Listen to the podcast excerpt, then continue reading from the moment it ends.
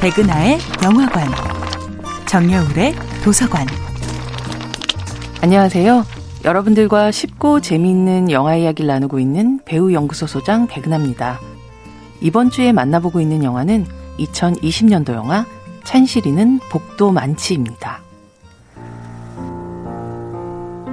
1980, 90년대는 그야말로 영화강의 시대였습니다.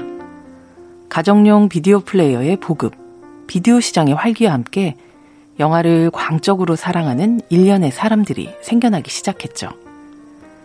그렇게 90년대 한국에서는 전문적인 영화 잡지, 키노, 시네21 등이 창간되었고, 당시 PC통신으로 3355 모여든 영화 팬들은 왕가이와 쿠엔틴 타란티노, 짐자무시와 에밀 쿠스타리차를 찬양하고 그 영화들의 디테일에 열광하며 밤이 새는지도 모른 채 자판을 두드려대기도 했습니다.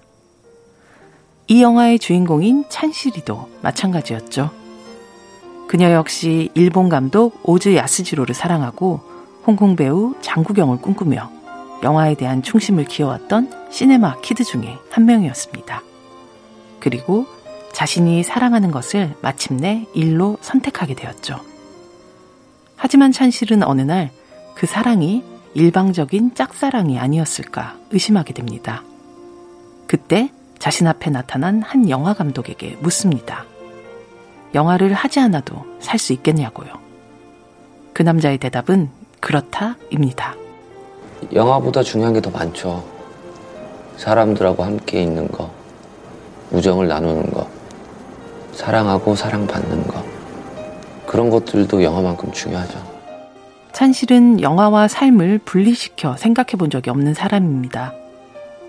찬실이는 복도 만치는 영화 안에 자신의 모든 인생이 들어있다고 생각해왔던 한 사람이 비로소 영화 밖 세상을 바라보게 된 이야기입니다. 그리고 그 밖을 바라보는 과정을 통해 또다시 그 속의 사람들을 사랑하게 된 이야기이기도 합니다. 영화의 마지막 순간 어두운 밤의 산길을 내려가는 동료들을 찬실이는 뒤에서 조용히 플래시로 비춥니다.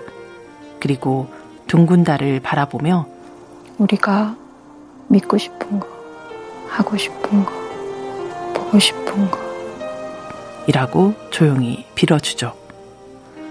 어쩌면 찬실이 비추고 있었던 것은 영화라는 세계로 들어가는 다정한 동료들까지 포함된 세상 전체를 비추고 싶다는 마음이었는지도 모르겠습니다. 백은하의 영화관이었습니다.